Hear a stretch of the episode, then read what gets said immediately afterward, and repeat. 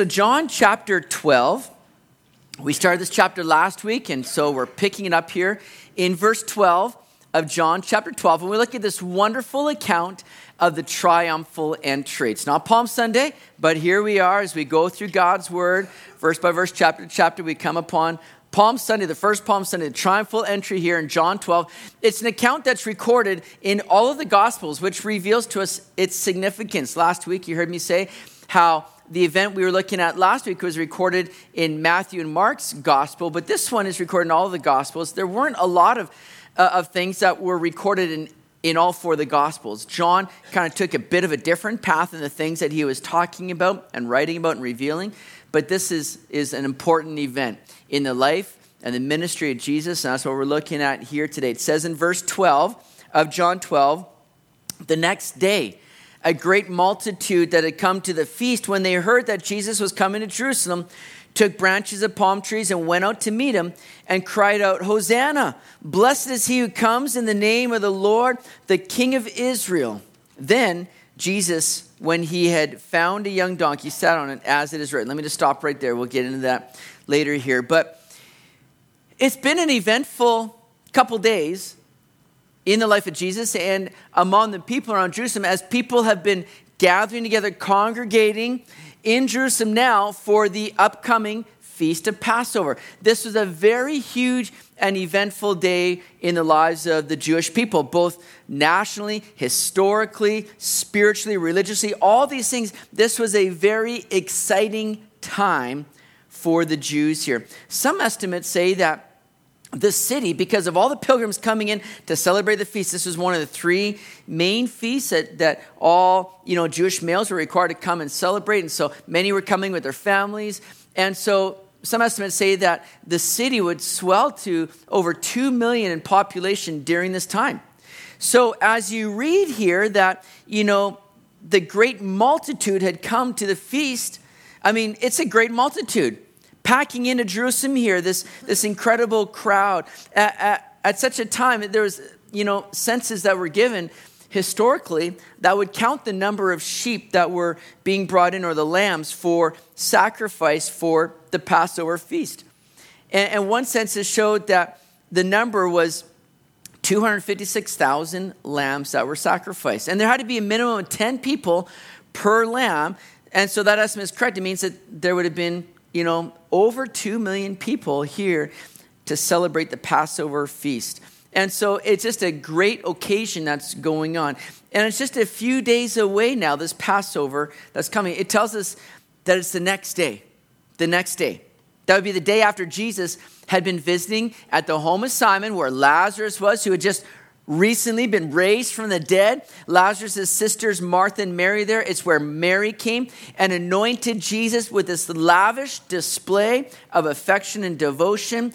And Jesus said that she's done that for his burial. So it was like a way that Jesus was being prepared for what was to come in just a few days away now, even though Mary didn't fully comprehend the significance of what she was doing as she poured this expensive oil upon Jesus.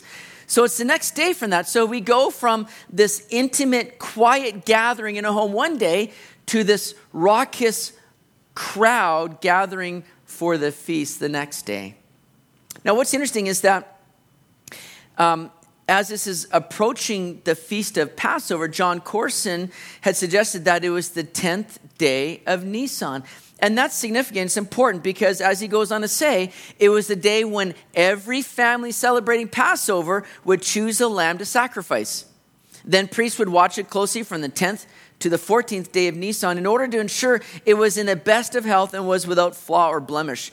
Picture in your mind's eye tens of thousands of lambs being brought into the holy city, and in the midst of all the choosing, inspecting, and bleeding, the Lamb of God comes and enters into the city in a way, putting himself on display to say, Look at me, inspect me, see if there is any fault within me here. Jesus' entire life has been leading up to this time when he would come and surrender his life as this sacrificial Lamb of God, this great Passover lamb that would come and do this significant work for us in bringing deliverance and forgiveness of sin. Just as that first Passover was a remembrance of the deliverance the people of Israel experienced out of Egypt, out of bondage and slavery, how they were set free and redeemed. And so here now Jesus comes to do the greater work, this spiritual work of redeeming us, forgiving us, delivering us from our sin. So as Jesus comes now and he's approaching the city of Jerusalem, the crowds, the multitude, a great multitude, it says in verse 12, are gathered together.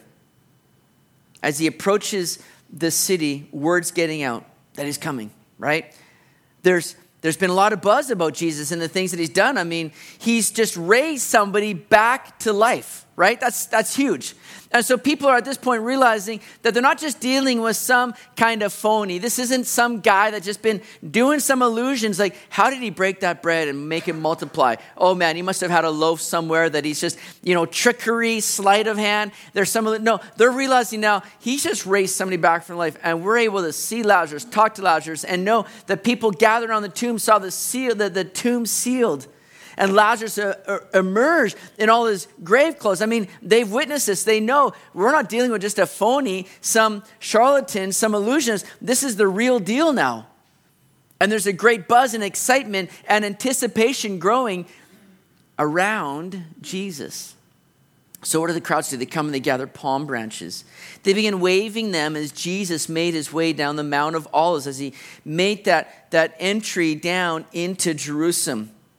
And like I said, here's that first Palm Sunday. And why it's called Palm Sunday, they're waving these palm branches. Now, why would they take palm branches? You think that's kind of odd. Why waving the palm branches? Well, palm branches were used to show your patriotism.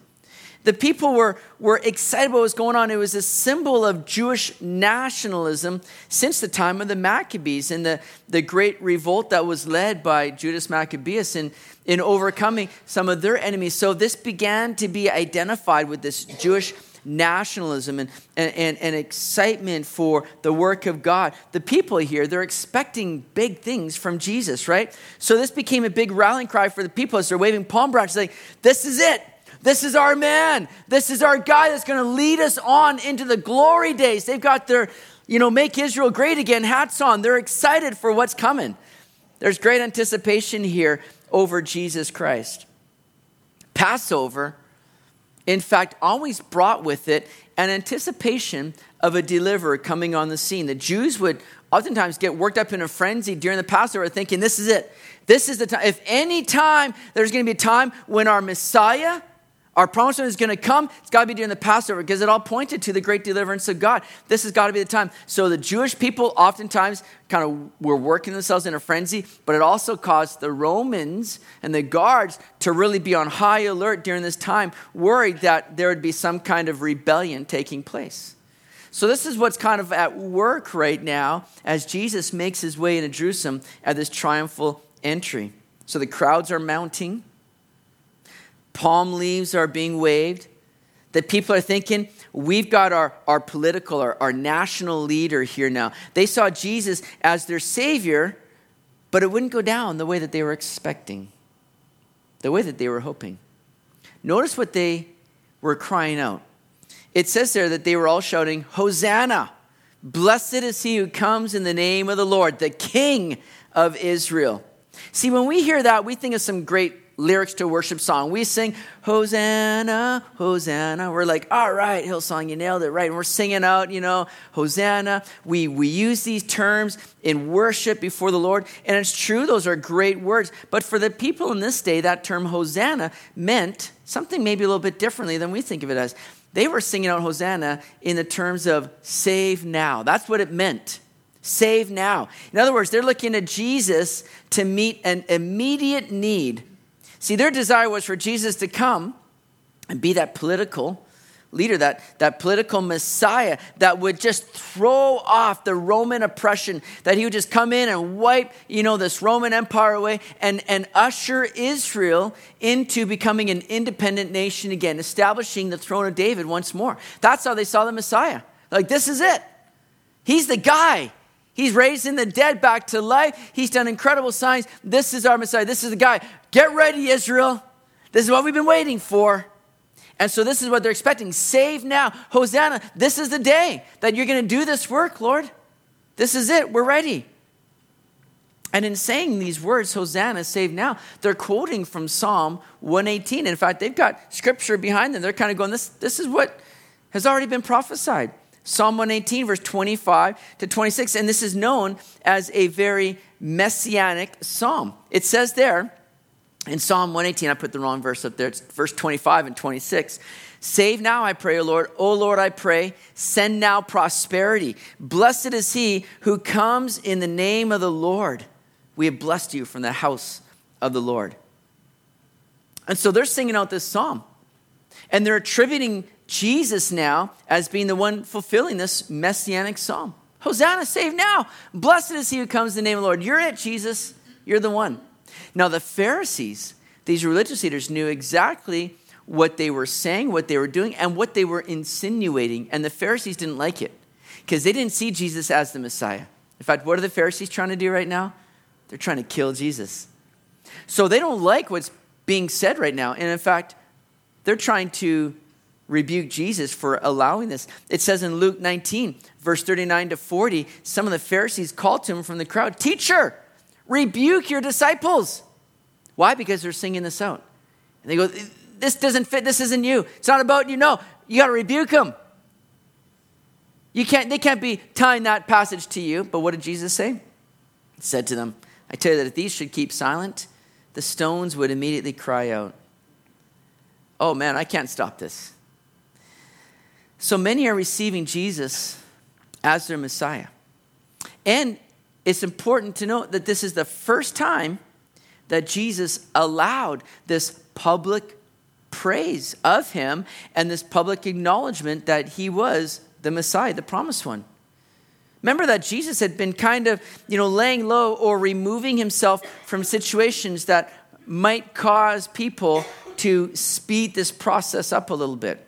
Remember just after the feeding of the 5,000, we read there in John 6 15, therefore, when Jesus perceived that they were about to come and take him by force to make him king, he departed again to the mountain by himself alone. John 7 6, then Jesus said to them, My time has not yet come. You see, as we have been establishing through the Gospel of John, Jesus has been operating on a very divine timetable. He's been operating by God's schedule and not his own. Not man's schedule, but God's schedule. And God has this appointed day for Jesus to come and reveal himself as the Messiah. If it happened anytime sooner, if it happened by the will of man, well, this would have fast forwarded things and prevented Jesus from carrying out his ministry in a greater way. Right? Jesus didn't come this first time just to come and be seated on a throne. He came to establish his rule and reign in the hearts of man. He came to do a spiritual work of saving people. But now, now it was time for Jesus to step into a greater, a greater spotlight here. Now it was time for Jesus to come and carry out the work that he came to do in going to the cross. And it was a time that had been clearly prophesied long before this time. See, we go back to Daniel chapter 9, verses 24 to 27, where we read of an amazing prophecy. And you've heard me talk about this, I'm sure. If you're new, maybe this will be new to you. And, and, and this is an incredible passage of scripture that just, again, reveals the, the, the order, the sovereignty of God here, that reveals that He's at work behind the scenes, leading all things along according to his plan. Because it's in Daniel chapter 9, verse 24 to 27, that we read of the 70 week prophecy. We read that 70 weeks or 70 groups of seven years was determined for Israel. And from the time of the, of the decree, it tells us, to go and build and restore Jerusalem until the Messiah, the prince, would come, there would be 69 weeks, which equals 483 years. 69 groups of seven years equals 483 years. Then, using the Babylonian calendar, it would make it 173,880 days. All right? So, that the amazing thing is, this is exactly the amount of days it was from that decree that Nehemiah, chapter 2, I believe it is, speaks about, where that decree went forth for people that were in exile in Babylon to go and return to Jerusalem and start to rebuild the city. From that day that that went forth, which was March 14th, 445 BC, until Jesus came riding in Jerusalem, being proclaimed publicly for the first time as the Messiah, was 173,880 days. It brought us right to April 6, 32 AD. This very day that we're looking at here in John 12. In other words, it's God's word fulfilled exactly to the day. That's why, isn't it wonderful how good God's word is? To know that I mean, God is orchestrating all things according to his time and his plan. Even when you look and hear about things that are just unfolding, in, in a sense, in, in chaos in the world.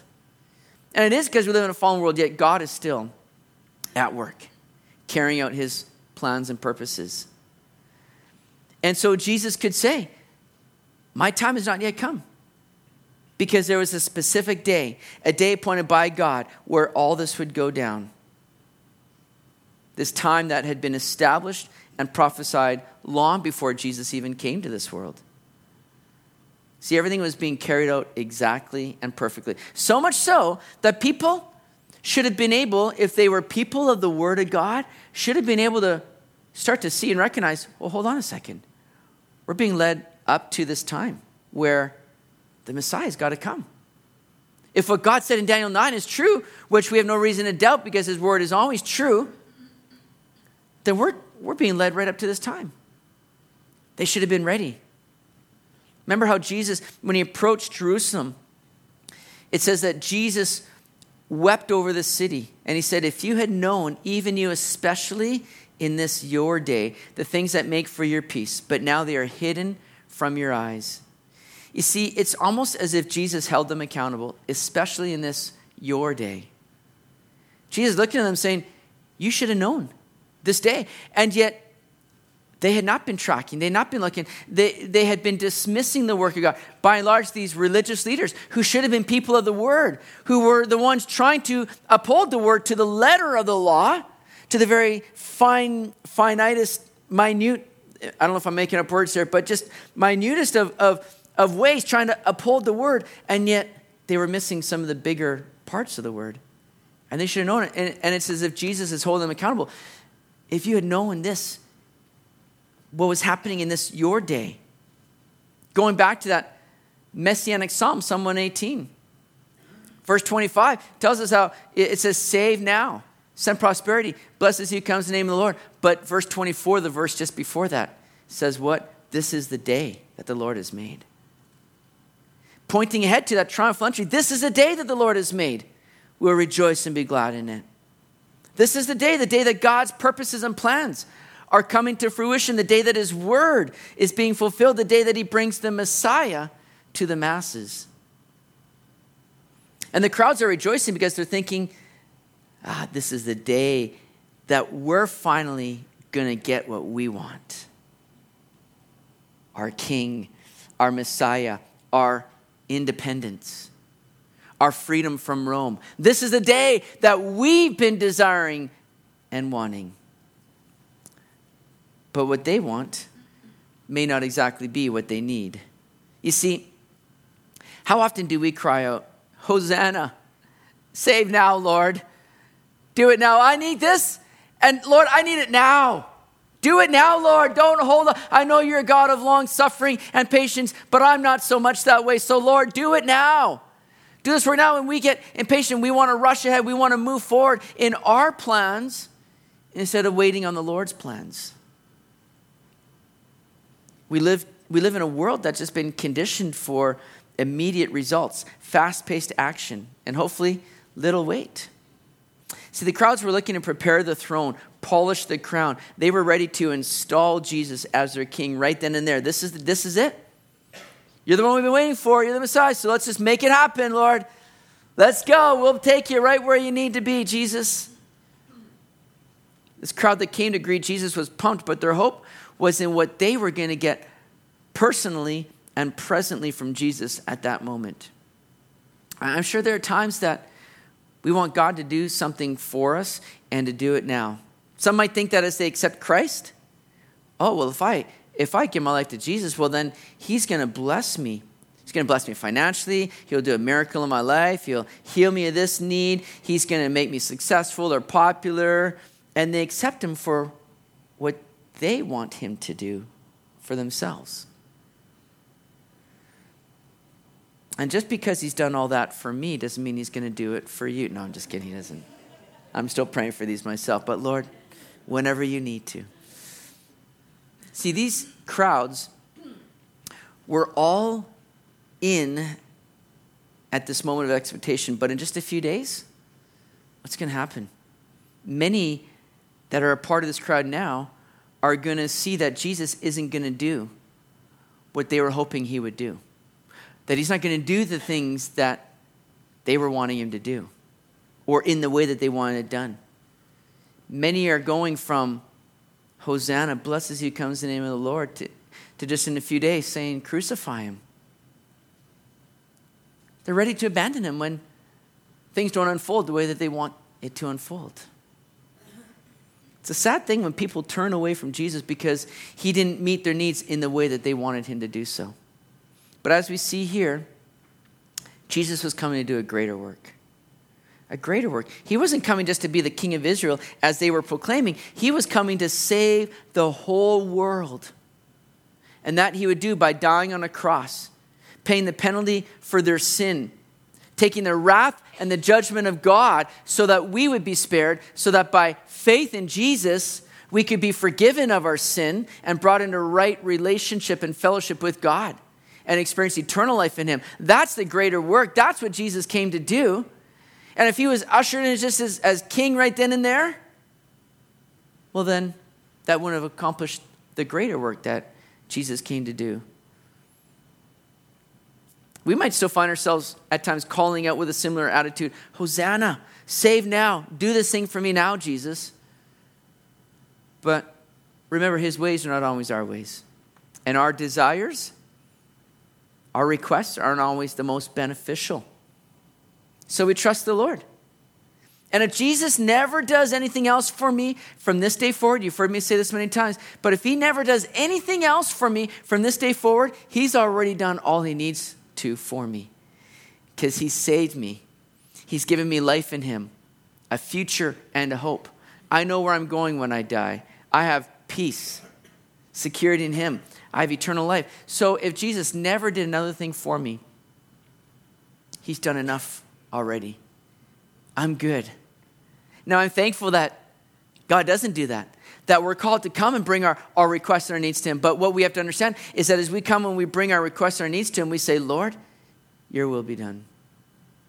Oh, this is my need, but Lord, help me to align with your will and your heart in these things. Because I oftentimes get off of that. I go away from that, Lord. So I want to stay in line with what you have for me. So help me to walk by faith in what you're doing, Lord. Don't be quick to turn away like these crowds were when they saw that Jesus wasn't going to do what they were hoping he would do. Remain in him regardless, because it's only in him that you will find life. It's only in him that you will have peace. It's only in him that you are strengthened and find comfort. It's only in him that you will find your deepest need met, and that is salvation and life. Well, moving on here, verse 14. It says this Then Jesus, when he had found a young donkey, sat on it, as it is written Fear not, daughter of Zion. Behold, your king is coming sitting on a donkey's colt. Now, I'm sure one time or another, you've all kind of wondered, like me, why did Jesus come riding in on a donkey? And not just a donkey, but it says uh, sitting on a donkey's colt. In other words, it's a baby donkey. Why, Jesus, would you come on a donkey? I mean, you're the Messiah. This is your moment. This is the day right now where you are announcing, I'm here. I'm the Messiah. I mean, shouldn't you be coming on a white stallion, coming on a chariot, coming being carried? I don't know, something, but a donkey? You ever wondered that? You kind of think that's, that's odd. But here's the thing a donkey wasn't an unusual mode of transportation. It wasn't even an unusual mode of transportation for kings.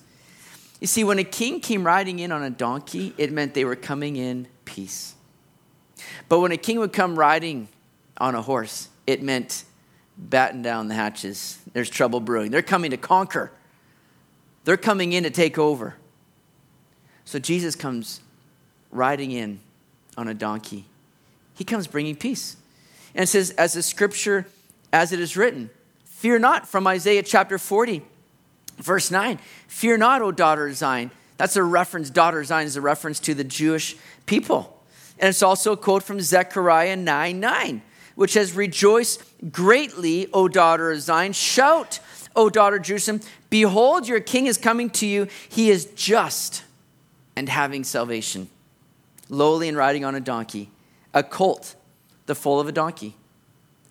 So, Isaiah, fear not. Don't worry. He's coming in riding gently, lowly, humbly on a donkey, bringing salvation. He's just. He's not coming and just wiping you out, He's coming with justice and salvation.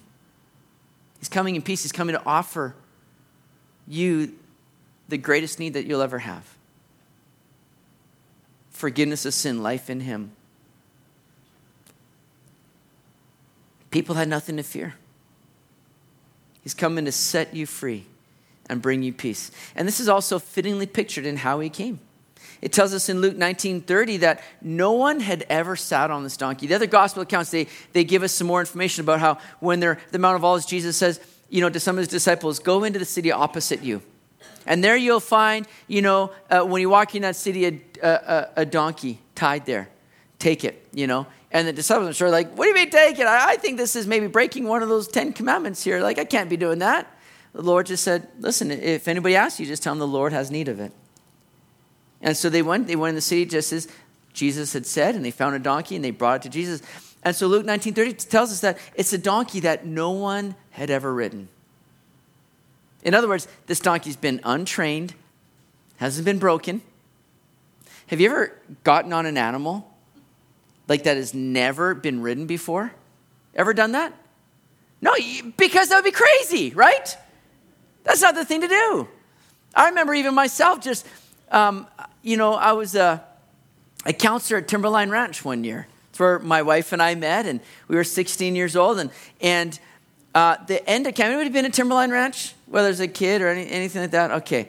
And so Timberline Ranch, at the end of, the, of camp week, they would do a little rodeo, right? And kids would participate. Well, they had at the beginning of the rodeo where, you know, a couple of us would come riding in as like bandits. We'd take something, right? And we get chased. Well, listen, I, I was picked for one of these guys, and I'm a city guy, right? I'm not I'm not accustomed to being around horses. I don't know. I was out of my element. What did I? What was I doing working in Timberline Ranch? Completely out of my element. But I'm called upon to ride on one of these, you know, ponies, right? And I'm just like, and we're to go racing out fast, like we're taking something and we're getting out of there. And so I'm just like riding on this thing. I like got this thing in a bear hug. I'm probably choking the poor animal. right along, I'm just like hanging on. I'm like freaking out, you know. I'm like, get me off this thing as quick as possible. I mean, it is not enjoyable, right? And I'm walking different for the next week after that. It just wasn't pleasant, you know?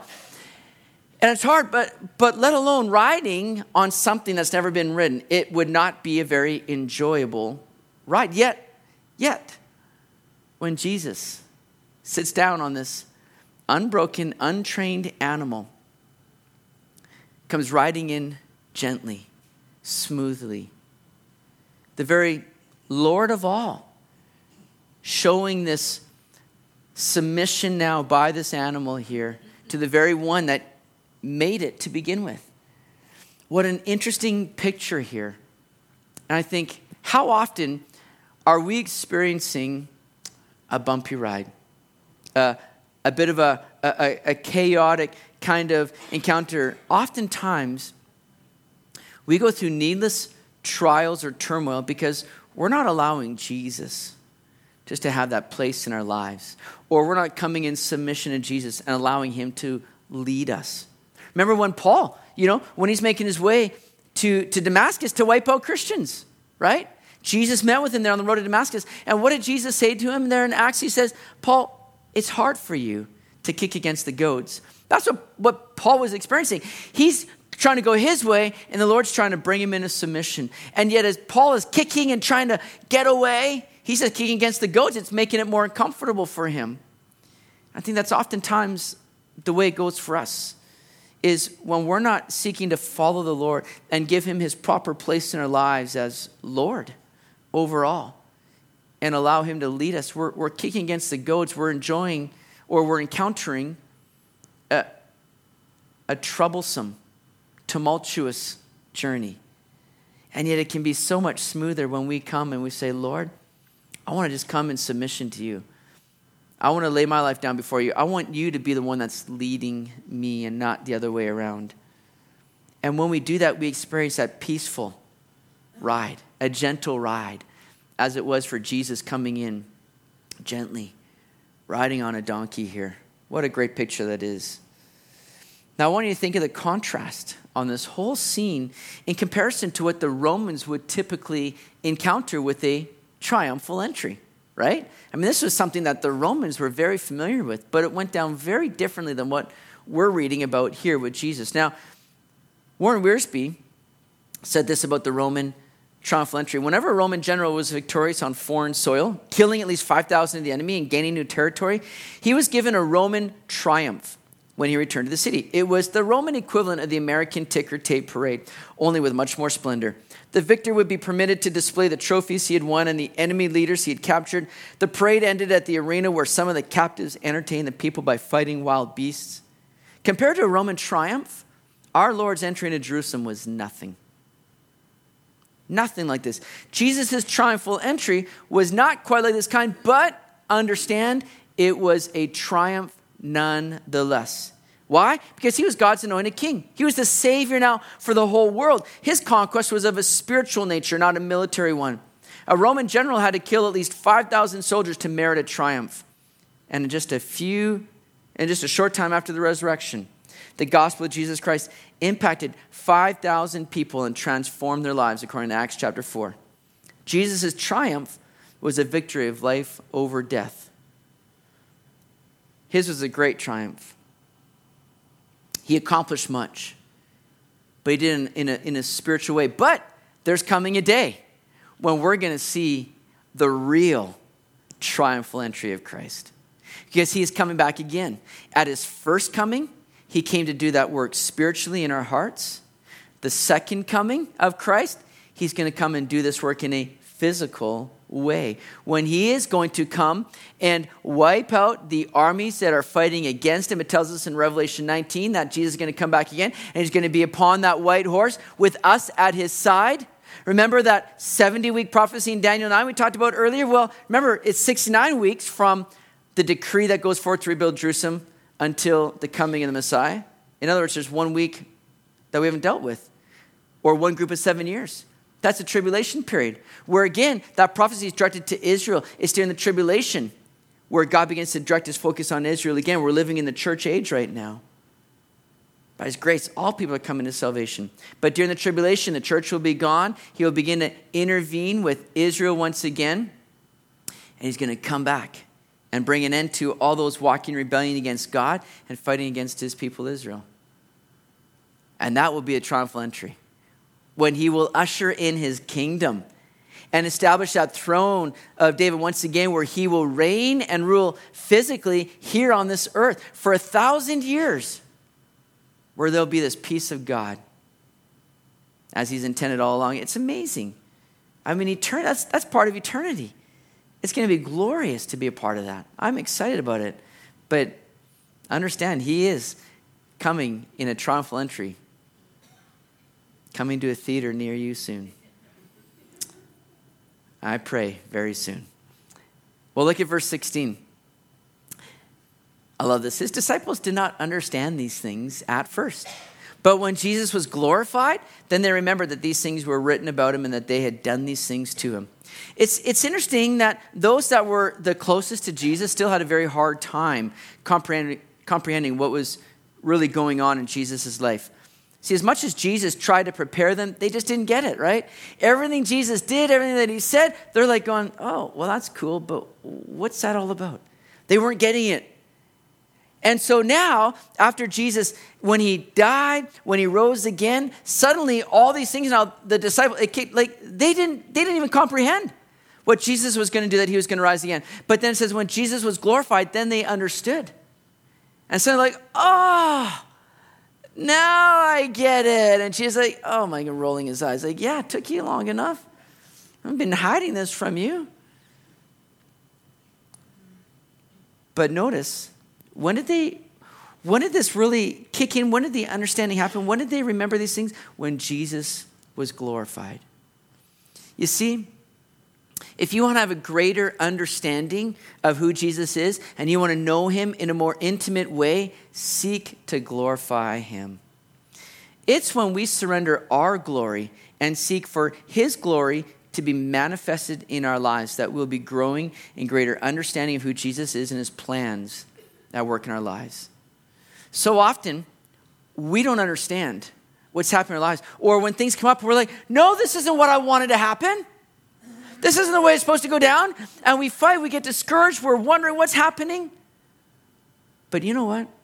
When we live our lives to say, Jesus, you be glorified in my life, it's not about me. It's not about my will, it's about yours, Lord. Be glorified in my life. Suddenly, when things begin to take shape, we're like, oh, yeah, I see what God's doing. This is about Him. This is what He wants to do for His maximum glory. And when you're living your life for His glory,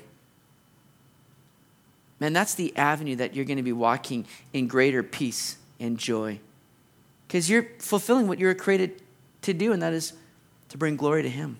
Our lives are lived for His pleasure, for His glory. And when you fulfill that, you're going to have a, a greater understanding and peace in the things that you go through. Well, let's wrap this up here, verse 17. Therefore, the people who were with him when he called Lazarus out of his tomb and raised him from the dead bore witness. For this reason, the people also met him, because they heard that he had done this sign. The Pharisees therefore said among themselves, You see that you are accomplishing nothing. Look, the world has gone after him.